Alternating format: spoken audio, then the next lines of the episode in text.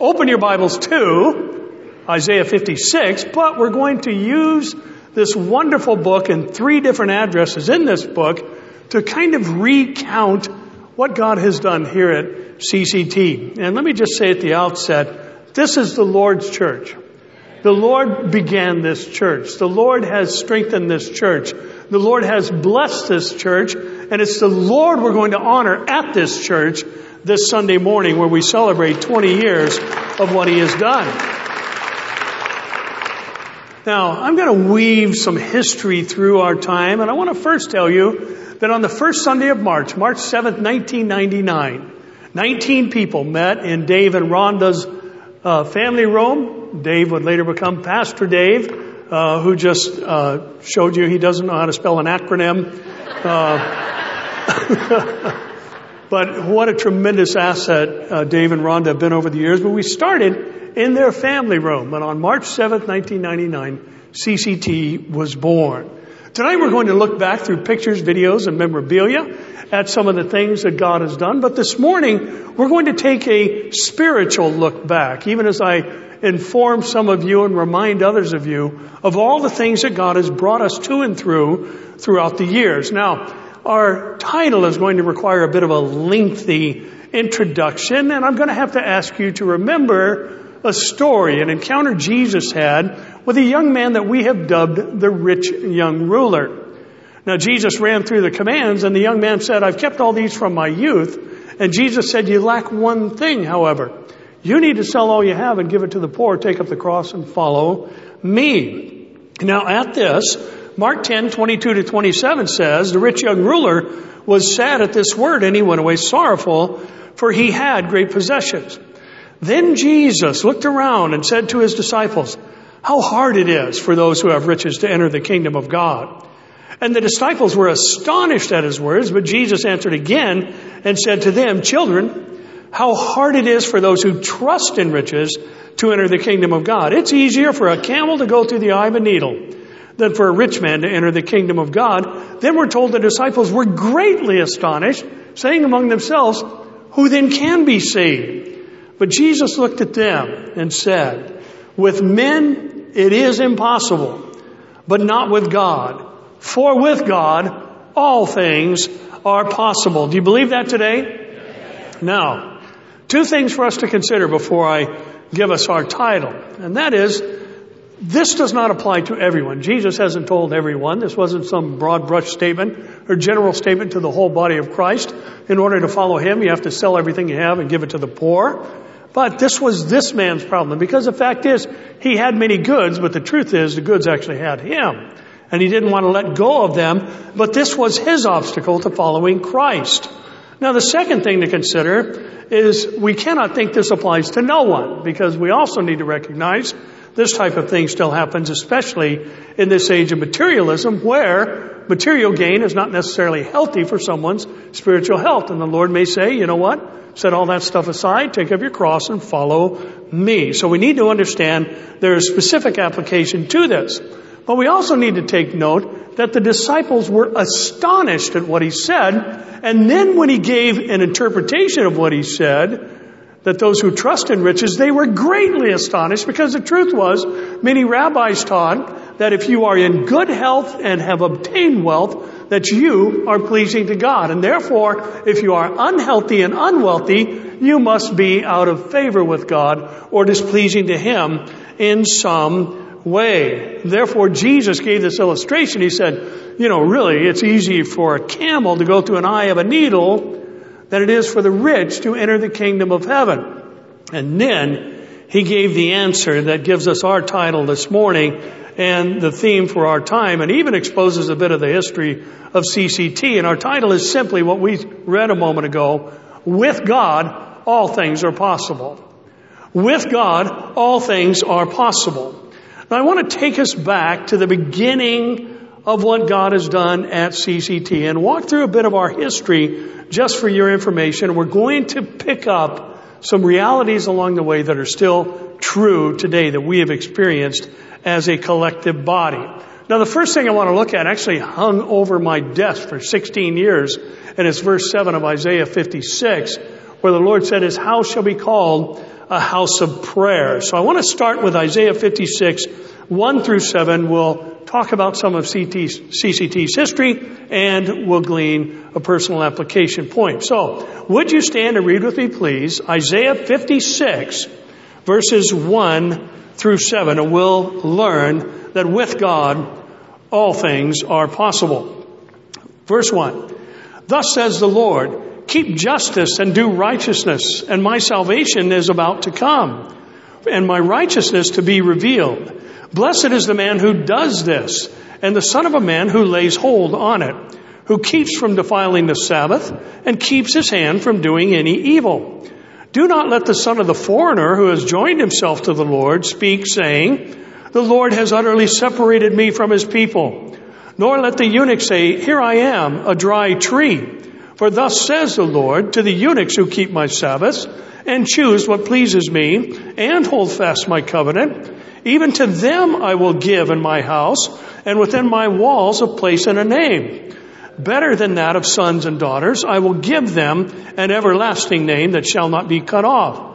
Also, the sons of the foreigner who join themselves to the Lord to serve him and to love the name of the Lord, to be his servants, everyone who keeps from defiling the Sabbath and holds fast my covenant, even them I will bring to my holy mountain and make them joyful in my house of prayer.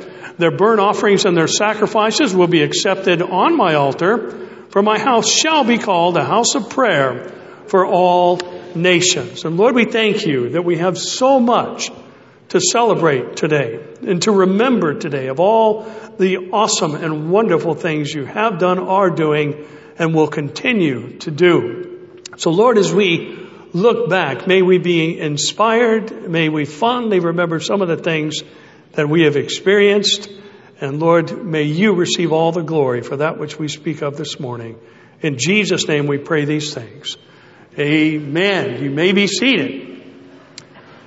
Now, I thought it important to begin our text with these particular verses because the Lord reveals his love for the Gentiles, for the foreigners, for all peoples to come into his house and be a part of what he is doing. And he mentions his house here, and in Isaiah's day, that could refer to a synagogue, it could refer to uh, Solomon's temple. But today we also have a place we call the house of the Lord. Now, the house of the Lord for us is a church as we're sitting in now. Now, the picture presented is that anyone who honors God, anyone who keeps his word and joins himself to the Lord have a shared expectation of an everlasting name that shall not be cut off, no matter their nationality or their former religious practices and beliefs. In other words, God's house should be filled and should look like just what the old children's Sunday school song says. Red and yellow, black and white, they are precious in His sight. Jesus loves the little children of the world. Listen this morning, if you look around, you will see people of all backgrounds, skin tones, economic status, and that's exactly what the church ought to look like. We're not a white church. We're not a black church. We're not an Indian church. We're not Hispanic church. We're not a Filipino church. We're not a Jewish church. We're not a Gentile church. We are the church of Jesus Christ, blood bought by Him on the cross, and everything we used to be matters not, for we are one in Christ. Now, twice the Lord refers to His house as a house of prayer. Now, this has been the testimony of CCT throughout our history together. Now, we met in Pastor Dave and Rhonda's house. That's where this church was born. We spent three weeks there. Then we moved into a clubhouse in the Tustin Meadows housing track. And we met there for about three months and we were starting to get some pressure to move out. If I remember, there was a tiny tots group who were using it and others were putting pressure on us because we were there every single week and no one could use it for a birthday party. So we began to pray and look for another place to meet. We inquired of local schools and we got wind that the school district wasn't exactly open to letting churches use their facilities because of some problems they had had with damage to some of the classrooms and missing items and things of that nature. So we kind of were a little concerned that that door may not open for us, but when we were still in the clubhouse, I'll never forget it, I remember it to this day, There was a family of four, a couple and their two sons came walking in to the clubhouse in Tustin Meadows. They're still with us today and we're at first, first service this morning. Paul and Letitia Barroso and their two sons, Matt and Chris. Well, Letitia just happened to work for the school district. What a coincidence.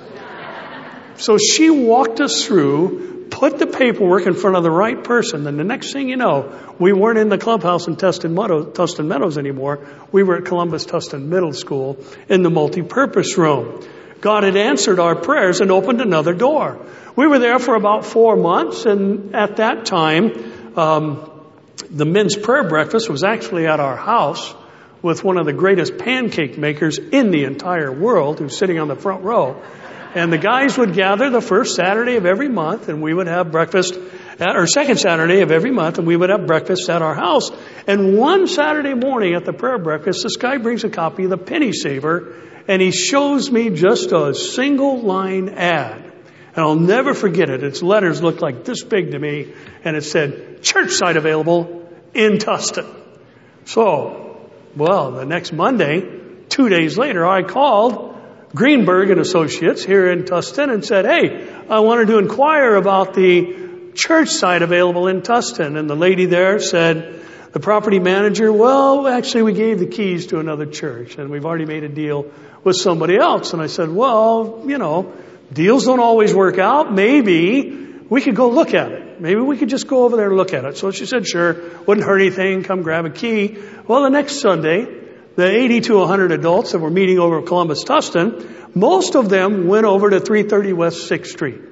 And we went into this place that was once a church that was now a tape duplicating factory, so to speak. They were running pallet jacks all over the carpet. It was an absolute mess. The colors were terrible. It was beautiful. and we stood in a circle and we prayed. And we prayed for the church that had the keys. And then we prayed, nevertheless, your will be done. If this is our place, we ask you for it in Jesus' name. The next day, say the next day. The next day, I got a call. I wish I could remember her name, but I can't. But I got a call from the lady at Greenberg and Associates. She said, I don't know what's going on. I don't know why I'm doing this. But I asked the other church for the keys back because I think Calvary Chapel Tustin needs to be at 330 West 6th Street, and we got the building. Now, interesting as we move forward and began to grow, our little sanctuary that seated 225 people, and we bought a Costco, those little Costco blue padded chairs. I don't know why they called them padded because the only padding was the fabric but we bought enough to fill that sanctuary for what the fire marshal would allow.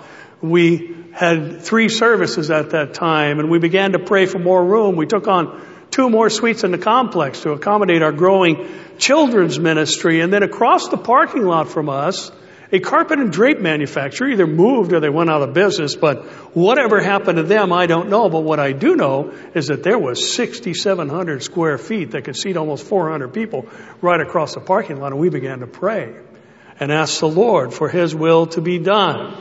Well, His will was is that we moved across the parking lot and had a new sanctuary and turned our old one into the fellowship hall. We went back to two services because the room was bigger, but after a year we were back doing three services once again. Now fast forward another dozen years or so, and we kept hearing rumors that our old complex, which was owned by an Iranian Jew, interestingly, was going to be up for sale and possibly torn down. We had far less parking than we needed. We got into the place where people were parking down all the side streets and we tried to be as courteous as possible to the neighbors. And then a local charter school said, Hey, we saw a building that's completely empty and there's a church on the property, but they don't use the main sanctuary. You happen to be sitting in it now. And said, Why don't you guys approach them and then we can lease the educational facility from you? Well, I was raised Nazarene, so I know a little bit how they work. I know about their boards and their structures and the head office in Kansas City. So I told Pastor Dave, call anybody and everybody and see what we can do, see if we can work out a deal. Well, he talked to the pastor here at this church at the time, and immediately he gave us the answer, no. Not interested, not going to do it. Well, we continued to look. We'd already been looking for another place, but we continued to look and pray. And after 18 months, having heard no repeatedly through our efforts, all of a sudden, through miraculous means, and actually we had a word from the Lord, from a dear brother who's now with the Lord, about something that he had, and I'll never forget it, as Richard came to me, very anxious and nervous and said, I don't normally do this kind of thing. But the Lord told me that the place He has for us is from a hundred year old congregation where the pastor retired and the church has shrunk down and now they have a big vacant sanctuary that nobody's using. That's exactly the scenario of this place. And we never told anybody. So I'm thinking, okay, God's not done yet. So we kept praying. People kept praying. And then all of a sudden, after 18 months of no, that no turned into, when can you move in?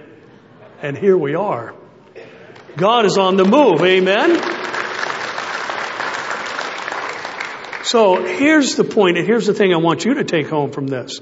We prayed and God opened the doors for Columbus Tustin Middle School. We prayed and God opened the door for our first place on 6th Street. We prayed and God opened the door for a bigger sanctuary on 6th Street. We prayed and the Lord opened the doors for us to be here. There's a pattern there. Maybe you picked up on it. Pray and God will open doors. But for this place, we prayed for 10 years and then it finally happened, but it happened right on time. Now, I say that because CCT has always been a house of prayer. This is God's house. People ought to be a praying people. Now this takes us to the first thing I want you to take home in remembrance of our 20th anniversary, and that's just this. Here's a point of application. Listen, with God, the humanly impossible is a regular occurrence. With God, the humanly impossible excuse me, is a regular occurrence. You know, if God has something for you, it doesn't matter if somebody else has the keys. God can turn things around immediately. If God has something for you, it doesn't matter that you get 18 months or 18 years of no. When it's time, it's going to happen. Because God is in control. And with God, the humanly impossible is a regular occurrence. Now, we know this. Our church history proves this to be true. And therefore, if it was true in the past, it's true in the present, and it will be true in the future. That's where you say. Now, we're reminded by Jesus in Mark 11, 22 to 24, where he said to them, have faith in God. For assuredly I say to you, excuse me, whoever says to this mountain, be removed and be cast into the sea and does not doubt in his heart, but believes that those things he says will be done, he will have whatever he says. Therefore, I say to you, Whatever things you ask when you pray, believe that you will receive them and you will have them. That is still true for believers today. God is not hampered or hindered by humanly impossible situations. As a matter of fact, that's where he does some of his best work. Amen? Now, our next two texts are two of my favorite verses. If you've ever been here for any length of time over a period of months, you'll hear me quote these. I quote them all the time because they're just good. And here's one of them. And we'll find our next point and our recall of history from it. Isaiah 43, 2 and 3 says, When you pass through the waters, I hope you make it. When you pass through the waters, I will be what? With you. And through the rivers, they will not overflow you. When you walk through the fire, you shall not be burned, nor shall the flame scorch you. For I am, here's why. For I am the Lord your God, the Holy One of Israel, your what? You know how many saviors are there? There's just one. He is our savior. Now, let me say this. The church has not replaced Israel. Excuse me again. Israel is Israel and the church is the church. Both are God's chosen people. The Jews are God's chosen people by birth. Christians are God's chosen people by faith. And one group is not, excuse me, interchangeable with the other. Maybe I should take a drink instead of coughing in your ear. There we go. Now, I say this to set up our next point. There is an exception to that rule. we cannot take things in the Old Testament and apply them to the church as they relate to promises made to Israel. However, the exception is when we're talking about something concerning God's character or nature, because He is unchanging, whenever we encounter something like that, we're free to appropriate it for ourselves from the Old Testament as New Testament Christians. Goodness sakes. Now, we can establish this as truth from two words from the verse we just read. He promised to be with us when we pass through the waters. He promised that the rivers of life will not overflow us. He promised when we walk through the fire, we shall not be burned, nor will the flame scorch us, because He is the Lord God, the Holy One of Israel, that's a messianic title, our Savior. so, Jesus is the Holy One of Israel, therefore He is also the I am. In John 635, Jesus said to them, I am the bread of life. He who comes to me shall never hunger, and he who believes in me shall never thirst. Then in John 8, 12, Jesus spoke and said, I am the light of the world. He who follows me shall not walk in darkness, but shall have the light of life. 10:9 of John, I am the door. If anyone enters by me, he will be saved. and will go in and out and find pasture. And then he says in 1011, I am the good shepherd. The good shepherd gives his life for the sheep. 1125, Jesus said to Martha, I am, and Mary, the resurrection and the life. He who believes in me, though he may die, he shall live. Then the famous statement of 14:6, I am the way, the truth, and the life, and no one comes to the Father except through me. Then finally, the seventh of the famous I am statements of the Gospel of John, Jesus declares himself to be the vine. I am the vine, you are the branches. He who abides in me and I in him bears much fruit, for without me you can do. And then Paul would write in Philippians 14, in Christ we can do all things through him who will strengthen us. Do the Gentiles have a different Savior than the Jews? Does the church have a different Savior than Israel? Then therefore the Holy One of Israel is our Savior too, and He is the great I am. Now, Isaiah 43, 2 and 3 also points back to a portion of CCT's history because we have passed through waters. We have gone through some troubling rivers. We have had some fiery trial type experiences. Now, when we moved into our new sanctuary uh, over on 6th Street, we paid cash for all the renovations. The Lord blessed us, allowed us to pay for everything. We had no debt. We finished everything and paid cash in full for it. When we moved here, we paid cash for all the many renovations that were done to this place. And at the end of the renovation, there was no debt that had been accumulated. Now I say that because those two events were some 12 years apart. And in between those two moves was 2008. And if you remember what 2008 was like, I sure do. It was an interesting time period for us. Now, listen, something happened years ago that really struck a chord with me in a negative way. And I prayed and told the Lord, listen, if we ever are so honored and blessed to pastor a church and have the responsibility of caring for your people, we're not going to be misers with your resources. We're going to make sure we help people. We're going to make sure we clothe the naked and feed the hungry and do all the things that you would have us to do. I don't know how many cars we have bought for people over the years. I don't know how many sets of tires your tithes and offerings have put on cars of people who couldn't afford them and reach a dangerous stage. There are countless tanks of gas that have been purchased and repairs made to cars and motel rooms paid, even rents and mortgages paid where people have found themselves through sickness or whatever in hard times. We've not always been able to help, but we've helped whenever we can and the Lord directed us to do so because it's always been a vision part of the vision of this church. Now, just for a little backdrop to tell you about some waters we passed through, when the housing market crashed in two day, uh, 2008, the offering dropped by 50%. Then it dropped by 60%. Then it dropped by 70%. And we were struggling, obviously, and we stayed a full staff as long as we could as far as some support personnel. But then the fact was we had to make some cutbacks and our paychecks became sporadic and at times even rare. And we called the man who owned the complex, again, an Iranian Jewish man. He lowered our rent. He worked with us all the way through.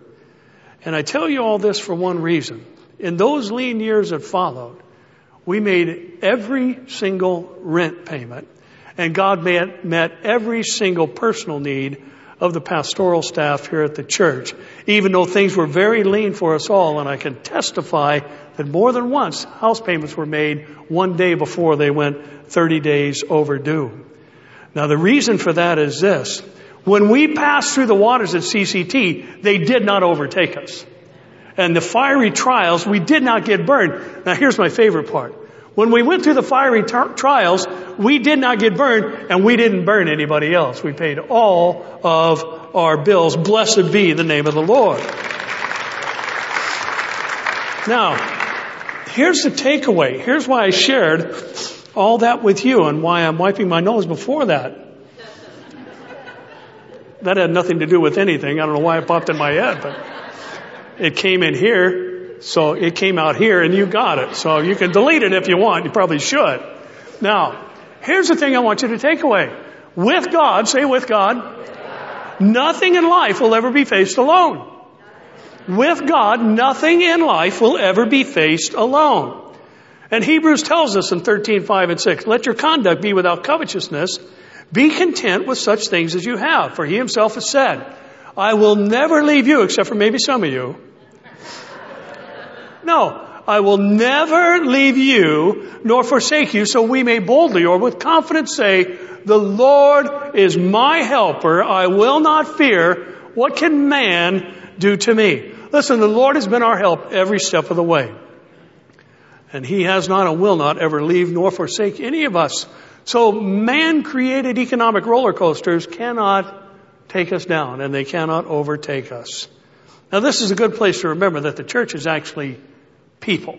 And therefore, this is a personal point of application as well. In 1 Corinthians 3 9, we're told you are God's fellow workers and you are God's field, and you are God's what? Building. The church is people. And then in 1 Corinthians 6 9, he even ups the ante, so to speak. Or do you not know that your body is the, it's not just a building, it's the temple of the Holy Spirit, whom you have from God, and you are not your own. Now that means that everything we just said, isn't just corporately true for a body of believers, it's personally true for us as individuals. God will never forsake you. The rivers of life will not overtake you. The fiery trials will not consume you. And like Shadrach, Meshach, and Abednego, the Son of God is going to go through your fiery trials with you, and the smell of smoke will not even be on you. Listen, he's still parting the Red Sea type circumstances of life.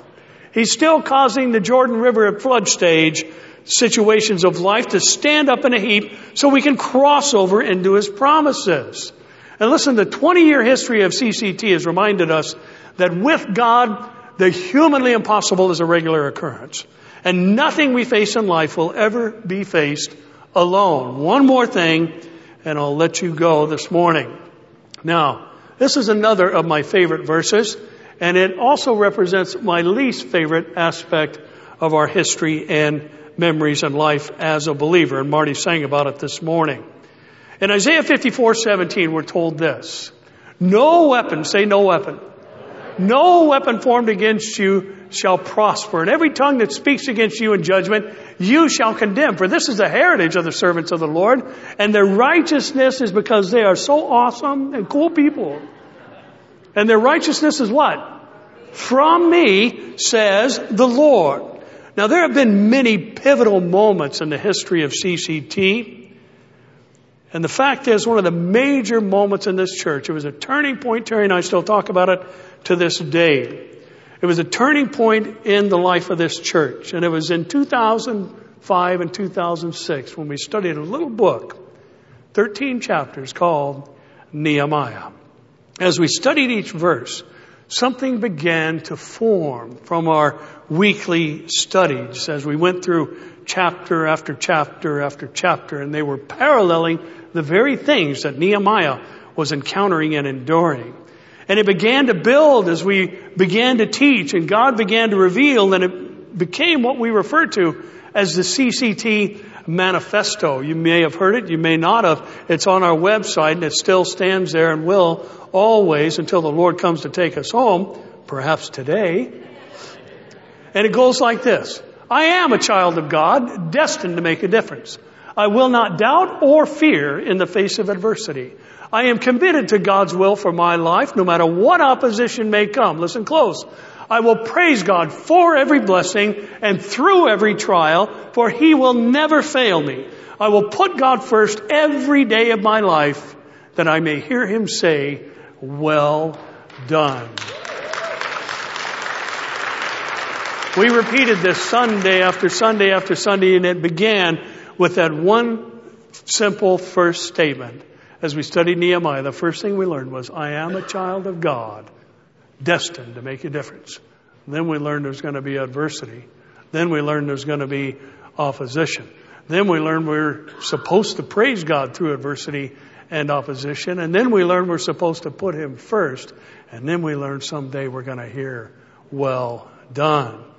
Now, what we learned from Nehemiah is that building a work for God is going to be opposed and we have to maintain our commitment to our calling in the face of adversity as Nehemiah did.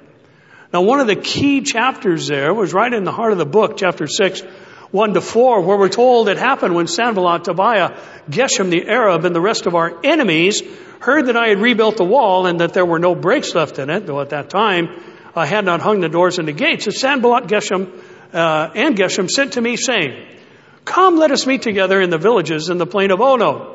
But they thought to do me harm. So I sent messengers to them, saying, I am doing a great work so that I cannot come down. Why should the work cease while I leave it and go down to you? But they sent me this message four times and I answered them in the same manner. Now listen, one of the things we took away from Nehemiah 6 was when the enemy invites you to come down to the plains of Ono, just say, Oh no, I cannot come down. I am doing a great work. And you say that no matter how many times he asked. Nehemiah was doing a great work. He would not listen. He would not let them drag him down to their level. He said, oh no, to their invitations to diminish what God was doing in his life.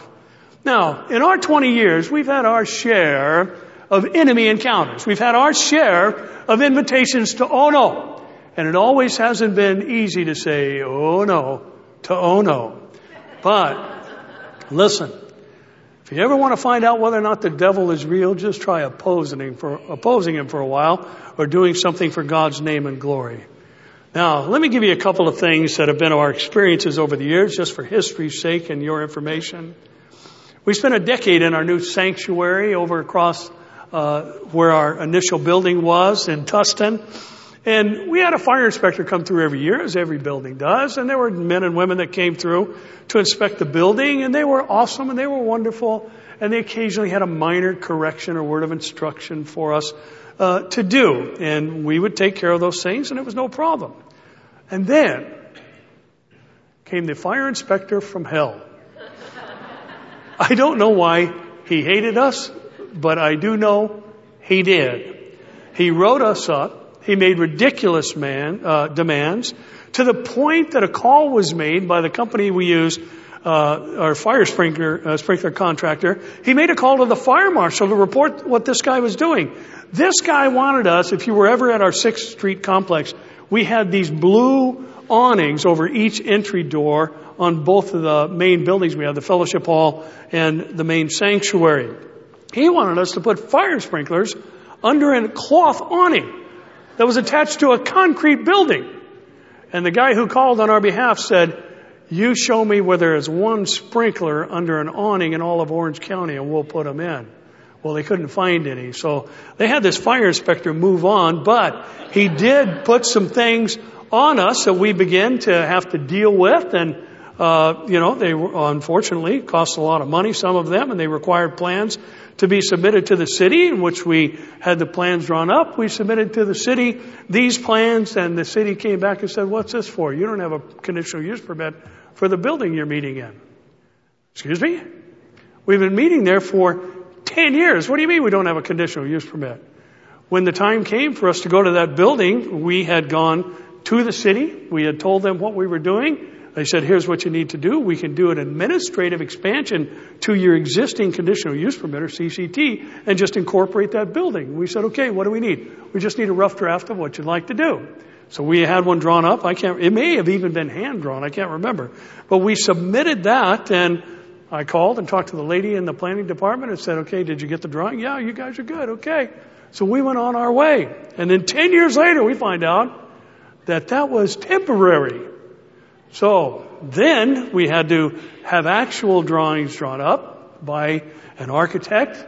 We then began to have to meet all the standards that they required. We had to do an earthquake retrofit. They had tens of thousands of dollars of the American Disabilities Act, uh, things that they wanted us to do to the building. They wanted us to put ramps into the main sanctuary that didn't have any steps. A ramp up what? Well, what's the ramp for? There's a ramp to get in the door already. What do we need a ramp for? But anyway, just to go through all this, it was kind of an interesting time because to be honest with you, there for a series of months, I kept waiting for Pastor Dave to call to say there's a red tag on the door and we can't use the sanctuary. But if God be for us, who can be against us? And He was for us. Now, let me just say this too. There were a lot of personal weapons formed against me over the years as well. And if you have a couple days, I'll tell you about the ones going on right now. But let me just give you a little insight into what it's like to do this and to have a radio ministry or be uh, on his channel or any of those things. I'd said something in a sermon one time about the suspicious means by which the Book of Mormon came into existence, to say nothing of the content that is totally contrary to the Bible. This went out on the radio. Well, what it resulted in was a young man who was a Mormon had some sincere, legitimate questions. He wanted to know, what, what did you say? I've been taught this my whole life, and he had a list of questions for me. Well, hey, I'm all over that. So I answered his questions. I sent them back to him, and I think that he sent those questions or showed those questions to some of the leadership at his ward. And I say that because for the next two months, I got emails from everyone in Utah. and they weren't nice. They called me the Antichrist. They questioned my family. They called me four letter names. They swore at me and I thought, hey, where's all those nice people that show up at the door? What'd you do with them? For two months I came under attack and then Two of them show up on a Wednesday night at the church. I just happened to be teaching through the book of Zechariah. They sat through the study. I saw them coming at the door. I thought, all right, here we go. It's time to cha-cha. We are going to. It's on like Donkey Kong, and here we go, baby. But the older of the two came up to me and said, thank you. That was great. I never heard that before. That was a wonderful Bible study.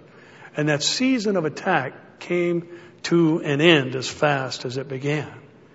Now I say that for this reason. I don't want you to, oh, you know, you poor pastors or any of that. This isn't about sympathy. This isn't about anything along those lines.